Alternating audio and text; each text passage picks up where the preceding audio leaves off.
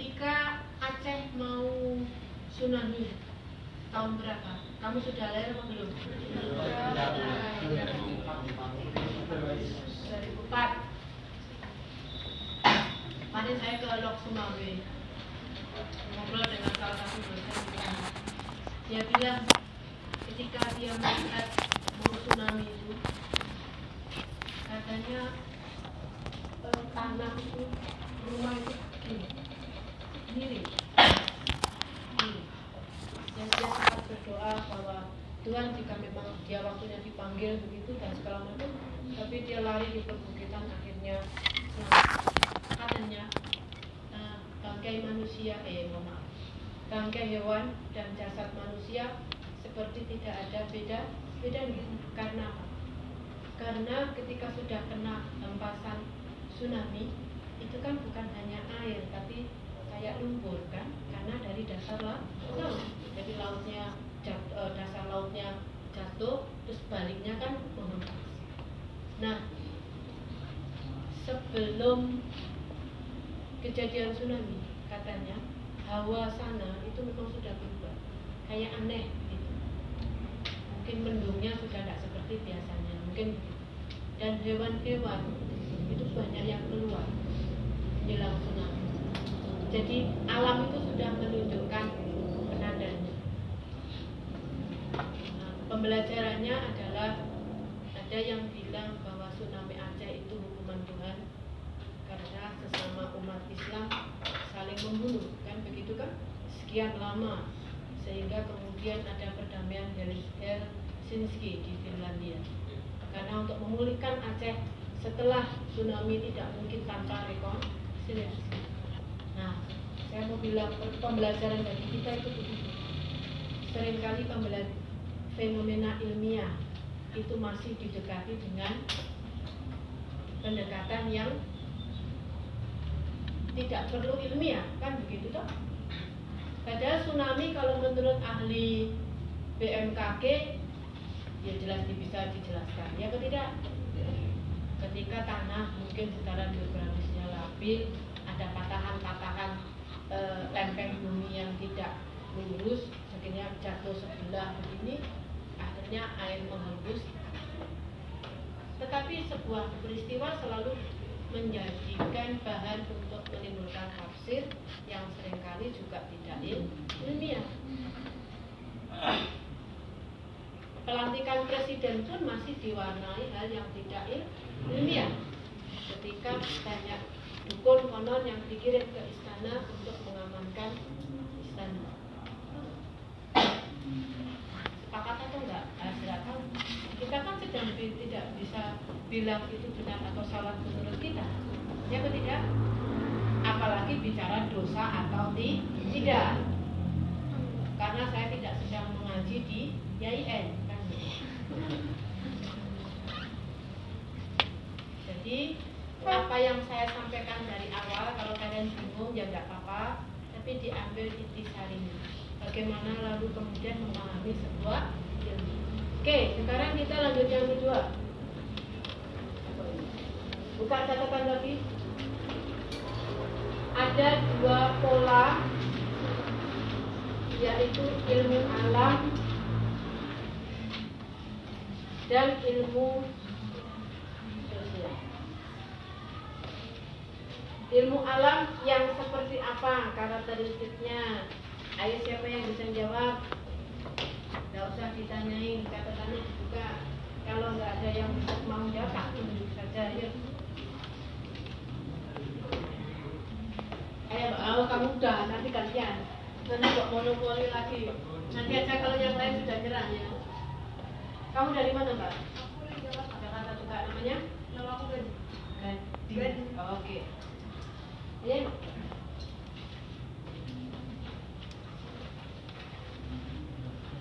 Pojok-pojok banyak setannya loh ya. Mbak, kamu coba-coba ya. Karakteristik kalau ilmu alam se- seperti apa sih?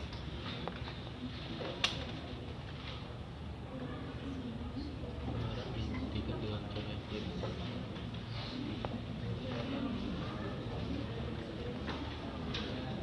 Karakteristiknya adalah Tuhan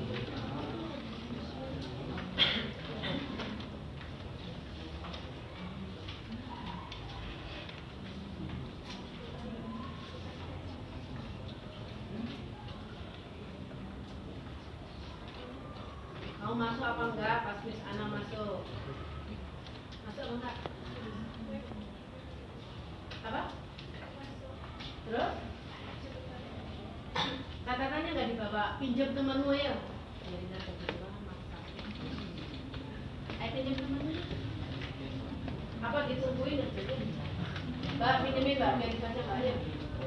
Masya Allah, lebaran begitu modelnya anak milenial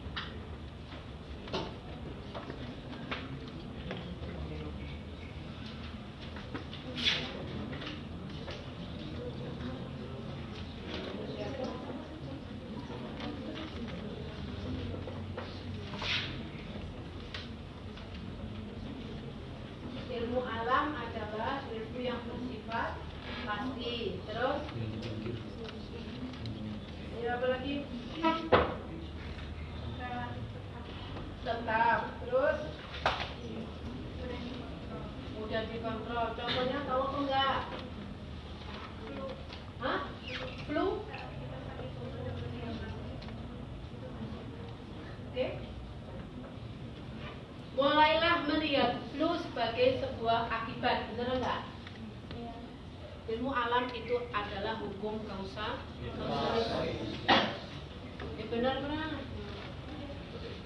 Flu itu adalah a- akibat. Hampir bisa dipastikan bila misalnya orang kecapean misalnya, ya betul tidak? Atau apa mbak? Flu itu sebabnya apa? Yang ayahnya dokter flu disebabkan oleh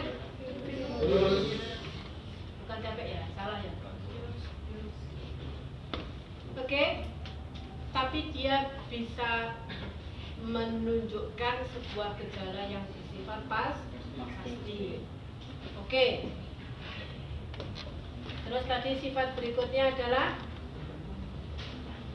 Contohnya kan begini loh gampangannya apa?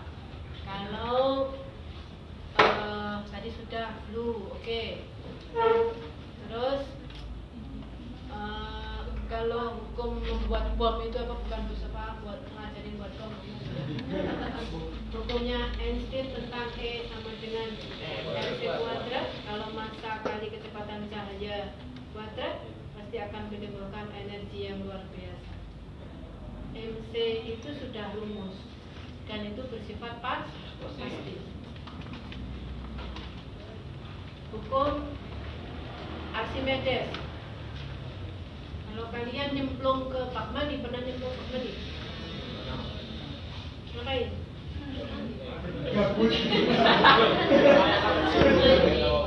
Gabut ya? Gabut itu PT ya? Terus bahasa milenial itu kan. Terus nyemplung ke mana nih?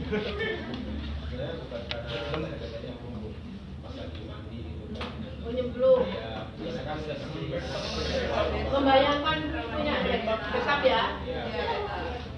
Kata ilmu statistika itu ketika kita memasukkan badan kita ke kamar mandi berat jenis kita yang masuk sama dengan air yang keluar.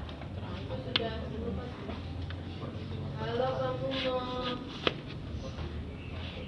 ada kalau naik pesawat itu misalnya botol air aqua itu kan bisa bumbung gitu ya kanan dan itu sekian kena dia eh aku nggak tahu tahu ilmu apa itu. Pasti akan menjadikan hal itu demikian. Warna A ditambah warna B dijadikan satu pasti menjadi warna bila bila rumusnya atau resepnya. bikin roti lah tapi kamu jangan tanya di sofa ya. Cara bikin roti. Eh, telur tiga terigu setengah kilo gula setengah kilo jadi apa kira-kira? Jadi kenyang.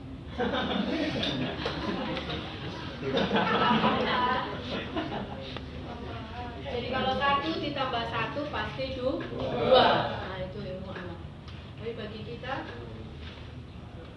satu ditambah satu belum tentu dua. Karena itu ada VS-nya itu sih kata Buana ada.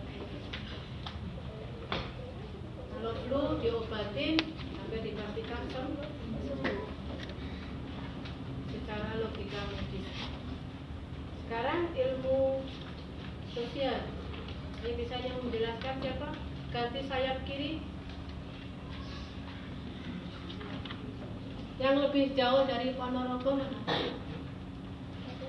Eh, kamu dari mana ngaku? Kebumen. Oh, kebumen ada ya teman depan. Iya. Kosnya bareng nggak? Enggak, enggak. Nggak kenal ya? Kenal sih. Kenalnya dari mana? Ya, wa- waktu di fisik Oh, yang dulu di rumah belum kenal. Iya, beda daerah. Oke. Ilmu sosial apa mas? Kalau ilmu sosial itu kayak karakteristiknya terkait sama kesepakatan gitu kan.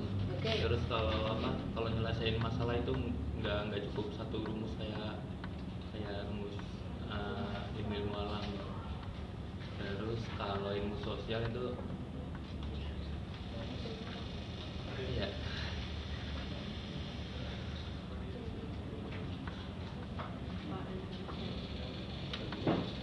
ilmu sosial ya itu eh, nggak nggak pasti gitu.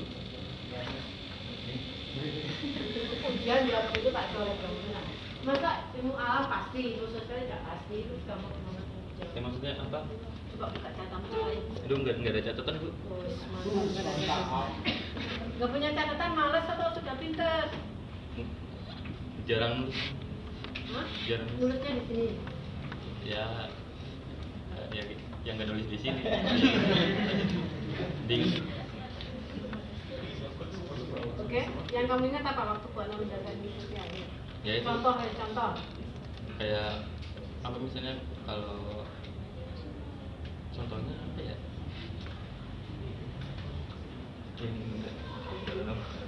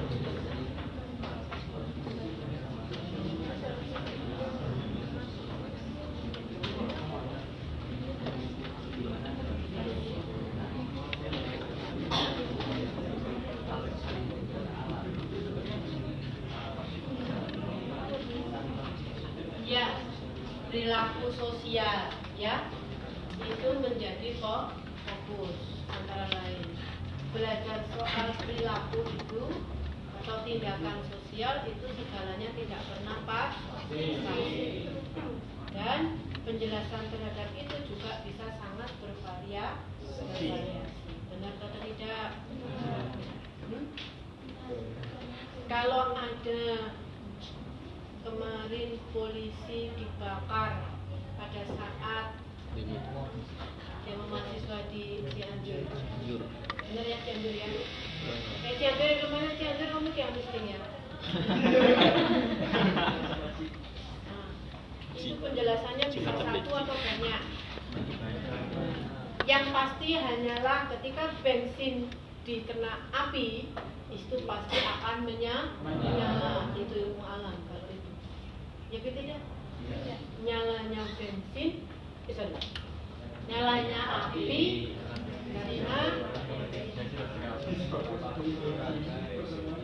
disebabkan oleh ah, percikan api. Mungkin kalau orang fisika bisa menjelaskan lebih detail tentang ion-ion yang berhubungan. Yang pasti hanya itu. Ya apa tidak? Tapi mengapa dalam sebuah demo polisi sampai terbakar dan meninggal itu tidak pernah bisa dijelaskan secara pasti paling hanya bersifat rela relatif benar ya atau tidak? Bisa jadi yang pertama karena sengaja ya sudah di dari a- awal untuk menyerang polisi dengan membawa bensin bisa juga nggak sengaja hanya karena emo emosi karena situasi sudah panas ada penjual bensin di situ situasi sudah chaos diambil di sini yang ketiga bisa jadi ada penumpang gelap di dalam de demo yang masuk ke lokasi dan sengaja eh, apa namanya melempar itu bensin. Namanya apa yang menepuk air di eh, apa namanya? Air keruh namanya sehingga pada polisi yang atau yang keempat sama sekali tidak sengaja Nah, coba empat sudah penjelasannya. Bisa jadi ada lagi nggak kira-kira? Apa coba? Tadi tidak sengaja, dua disiapkan dari awal, tiga karena sudah chaos sehingga menyurut kejadian. Yang keempat ada penumpang gelap. Yang kelima kira-kira apa yang? Dan pribadi bisa juga. Bisa juga. Demo itu sebenarnya bersifat massa, tapi ada seseorang yang memang ingin menyerang polisi. Bukan disiapkan secara kelompok. Nah, penjelasan tentang hal itu bisa sangat relatif, tapi inti dari ilmu alam nanti kalau saya lebih jelaskan detail aku malah bingung karena penjelasan tentang ilmu sosial itu dari awal sesungguhnya juga terpengaruh oleh ilmu alam nanti kamu belajar tentang itu untuk mempelajari metode penelitian kuantitatif. Tapi nanti ya. Kuantitatif itu membawa ruhnya ilmu alam ke dalam ilmu sosial. Itu paradigma metodologi yang pertama tapi nggak nggak di kelas ini. Tapi inti yang harus kamu ketahui bahwa ilmu besar ini memiliki landasan yang sesungguhnya berbeda. Betapapun pada awal perkembangannya ilmu alam pernah ya bukan pernah tetap menjadi bagian cara berpikirnya sebagiannya untuk memahami ilmu so- sosial. Metode penilaian kuantitatif itu begitu Oke, bab terakhir. Terakhir kan karena berikutnya hanya bicara soal ontologi presentasi ya waktu itu kelompok. Nanti pada pertemuan saya yang pertemuan yang kelima berarti ya hari ini tiga empat kan berarti lima enam tujuh kita presentasi ya. Nanti aja topiknya setelah selesai. Ontologi sudah dibahas, sudah paham ya? ini kata-kata ontologi dipegang terus sampai kamu lulus ya sampai belenger atau belenger yang anak Jakarta tahu ngomong belenger atau enggak?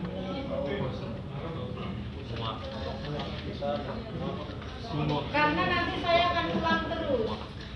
Bedanya apa? Ontologi paradigma satu dan paradigma dua. Karena ilmu sosial nanti akan disekat-sekat oleh para paradigma begitu. Jadi kalau ilmu alam itu pendekatannya satu ilmu sosial bisa sangat berat beragam pendekatannya pakai sekat-sekat paradigma itu. Nah masing-masing paradigma masing-masing paradigma tetap akan dilihat dalam konteks ontologinya epistemologinya dan aksiologinya. Memang berbeda. Ada yang satu hanya mendeskripsikan yang satu deskripsi itu harus bermanfaat bahkan lain lagi kan dan sebagainya. Ya seperti tadi kita lihat polisi itu. Jadi bisa deskripsinya kalau dalam kata penguasa lain kan dengan kata orang kecil melihat polisi dibakar lain apa tidak? Kalau kamu melihat mohon maaf PKI yang menjadi korban di Arab Saudi misalnya. Kalau kalian bagian dari pemerintah melihatnya beda nggak dengan sesama TKI yang melihat kejadian itu? Atau katakanlah mohon maaf orang miskin yang melihat itu. Beda apa tidak? Tidak. Kalau kalian adalah anak majikan, kira-kira beda enggak? Semua di sini anak majikan kan? Anak juragan. Nah, kacamata yang berbeda-beda itu akan melihat gejala sosial dengan makna yang berbeda.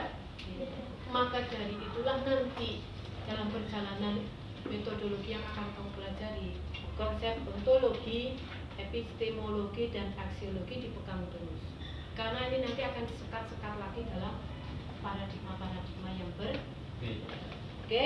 Sekarang yang terakhir. Ilmu dan kebudayaan siapa yang mau jawab yuk? Yang belum. Ayo. Yang rajin. Pojok itu?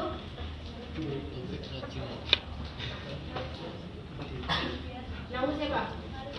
Dari mana? Magelang? Magelang asli? Kamu ingetnya makanan Nanti Nasi goreng Magelang ya? Magelangan. Emang itu makanan Magelang asli, Mbak? Nasi goreng kampung mie? Bukan klaimnya orang Magelang, bukan ya? Ya memang ada sih.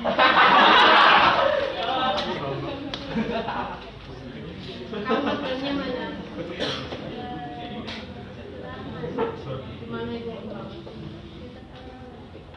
kota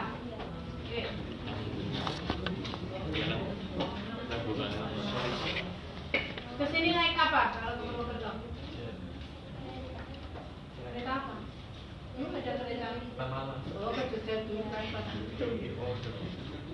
pesawat.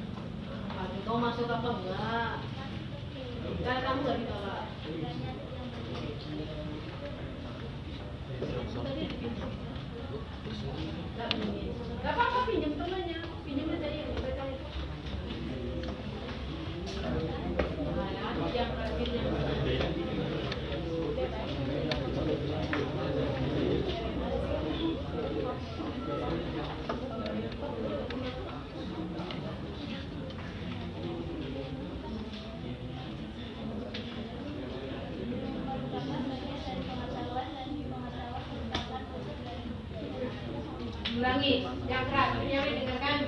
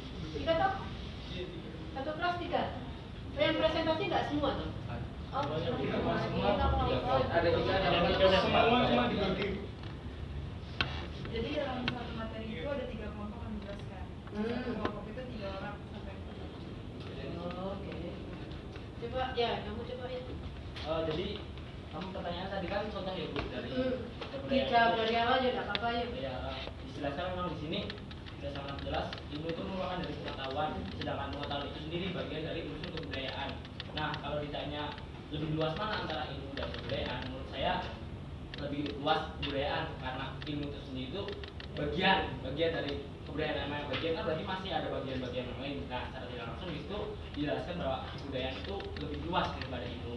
Nah untuk contohnya misal ini kan juga dijelaskan uh, saling tergantung dan mempengaruhi. Nah, maksudnya itu jadi pada satu pihak pengembangan ilmu dalam suatu masyarakat tergantung dari kondisi budayanya Misal uh, budaya dulu itu suka kayak tadi yang seperti keserahan apa yang tumbang-tumbang gitu kan itu budaya dulu. Nah itu mengembangkan ilmu di masyarakat bahwa oh itu berfungsi buat adanya percayaan percayaan itu nah terus di selain itu dijelaskan juga sedangkan di pihak lain pengembangan itu akan mempengaruhi jalannya kebudayaan. Nah dengan dengan adanya ilmu itu terus kan seiring berkembangnya waktu pemikiran manusia akan berkembang bu nah dan dipikir bahwa kebiasaan seperti itu tidak masuk akal gitu. Jadi mempengaruhi kebudayaan makanya sekarang jarak meskipun saya tidak mengatakan itu tidak ada cuma sudah jarang ditemui sekarang eh, seperti serahan dan Oke, sekarang pertanyaannya apa makna kebudayaan? Apakah budaya itu hanya identik soal tradisi, serahan ya, bilang, atau yang semacam itu? Tapi kamu menjelaskan. Ayo kelompok sini diem aja kalian. Yang mana ya anaknya ya? Yang mau jawab siapa yang kemarin presentasi ilmu dan kebudayaan siapa kelompok lagi? Ya nggak ada yang ngaku mesti ya. Kamu kamu modus, eh? Kelompokmu? Oh iya sudah, kamu, kamu mana satu, dua, Jadi lebih baik ditanya ini atau belakang? Depan, depan, depan, depan, depan, depan. Budaya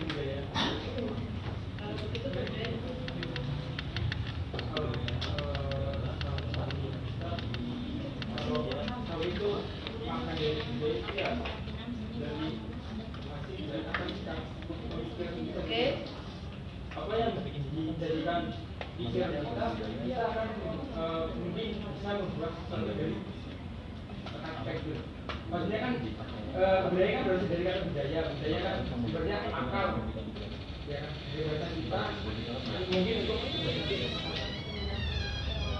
Jadi lingkup kebudayaan itu apakah hanya tari-tarian, tapi juga Eh, hal yang eh, ya kalau nilai norma kebudayaan enggak? iya itu termasuk budaya Oke, terus nilai norma eh, apa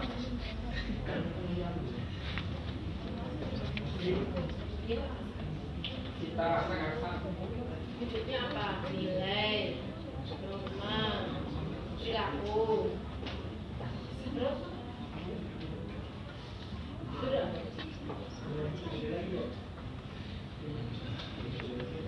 Ayo kelompoknya belakang coba bantu kebudayaan mencakup apa saja? Cakupannya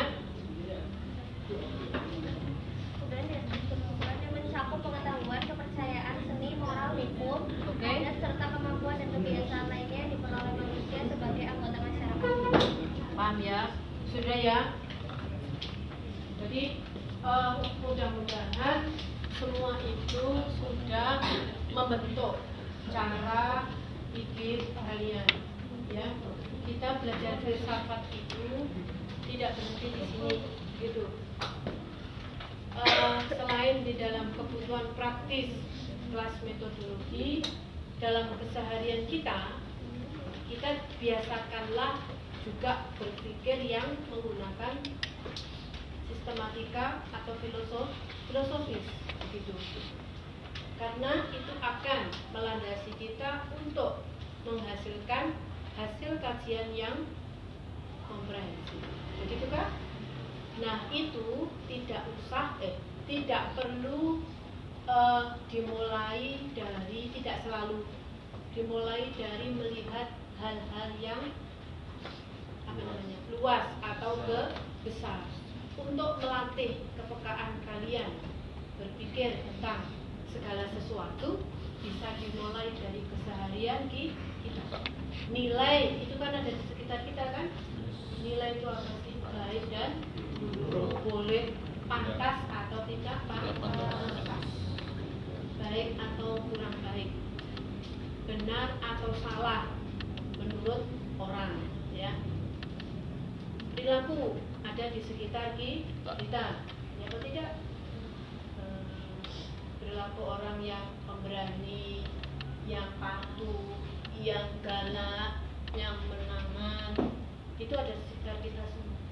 Terus hasil karya manusia yang lain fisik jalan gedung tanah apa? Aspal itu apa namanya ya jalan raya dan sebagainya semua dari kita. Nah kalau sudah belajar biasa berpikir tentang hal-hal yang kecil itu nanti kalian akan biasa melihat sejarah sosial yang lebih lu- luas. Dilatih seperti itu. Saya misalnya tapi nggak enak tim kayak jadi saya nggak enak. Ke mana-mana itu nggak bisa happy. Karena mikir.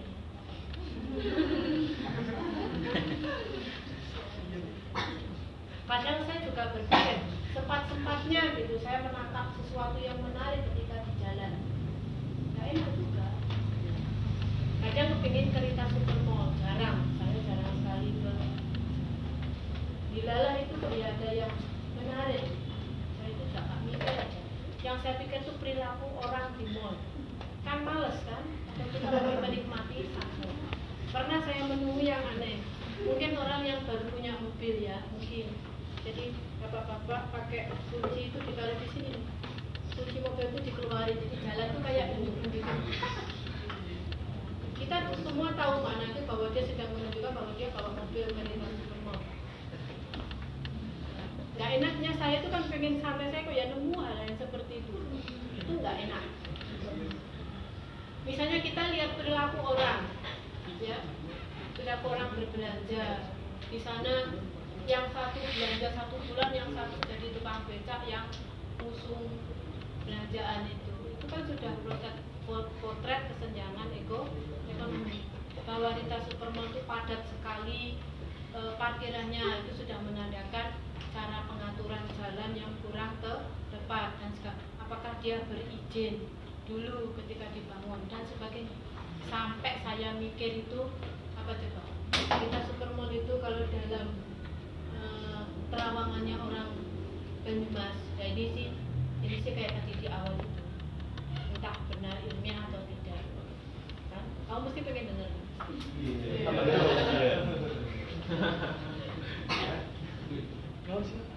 ada yang bilang ada yang bilang loh ya nggak usah disebarluaskan karena itu belum tentu benar.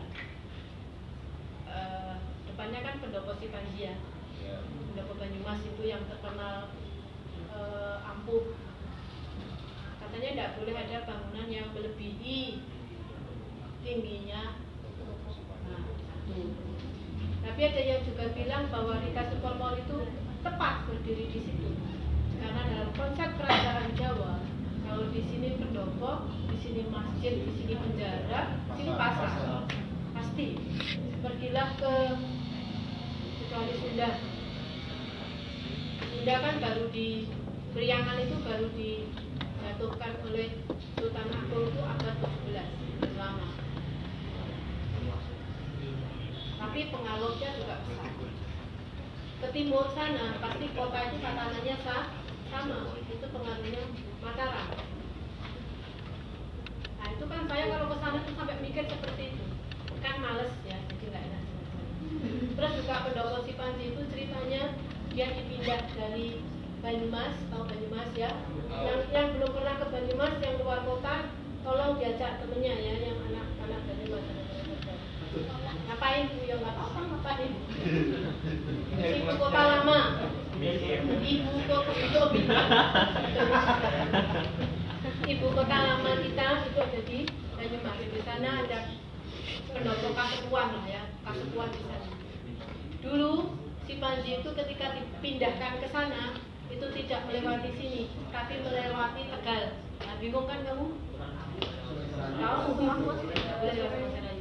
Jadi dari Banyumas, Wonosobo mungkin ya, naik terus Semarang apa? Pemalang, Tegal, baru turun ke nggak boleh lewat sungai sana. Apakah itu benar secara ilmiah ya aku nggak tahu. Mungkin tuahnya hilang kalau melewati sungai.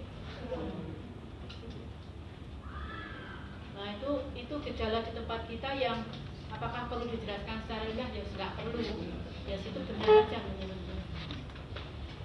Yang orang Sunda tahu kosmologinya ada di Gunung Salak kan begitu kan? Ketika pesawat jatuh di atas sana, karena di situ bawahnya makam raja-raja Pajajaran. Terus pokoknya kita itu hidup di alam yang apa ya semua selalu dikaitkan ya karena tadi itu loh yang saya bilang kanan kita kaki kanan kita ini hidup di era 4.0 kan begitu tapi kaki kiri kita ini panas begini kalau gunung selamat mau meletus tahu gunung selamat Oh. Jatuh dari sini loh ya kalau meletus gimana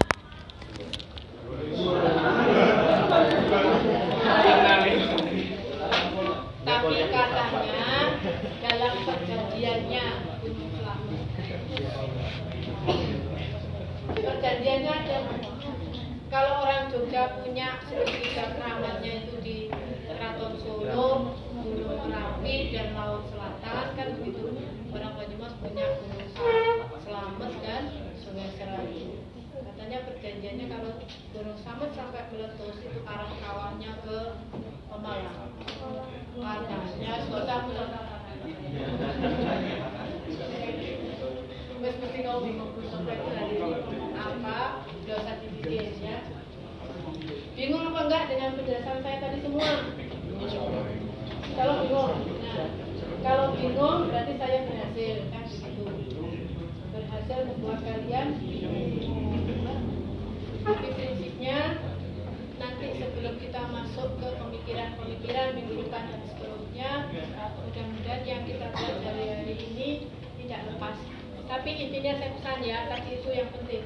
Belajarlah untuk memahami segala sesuatu secara lebih apa luas, secara lebih kompleks dan secara lebih peka. Jangan melihat hanya pada yang terli, terlihat toh. Gampang kalau melihat yang terlihat. Ya apa tidak? Gampang. Pasti penjelasannya satu tambah satu sama dengan dua. Kan begitu. Belajarlah untuk melihat banyak yang tidak terlihat dari gejala so, sosial. Karena ilmu kita itu, karena ilmu kita di seperti tadi saya belajar menyampaikan ke kalian soal polisi di bakar. Nah itu kan sudah banyak sekali dijelasin. Oke, begitu ya. Minggu depan mulai kuliah yang serius, berarti hari ini tidak serius. Saya merasa serius. Tidak masuk ke Saya nggak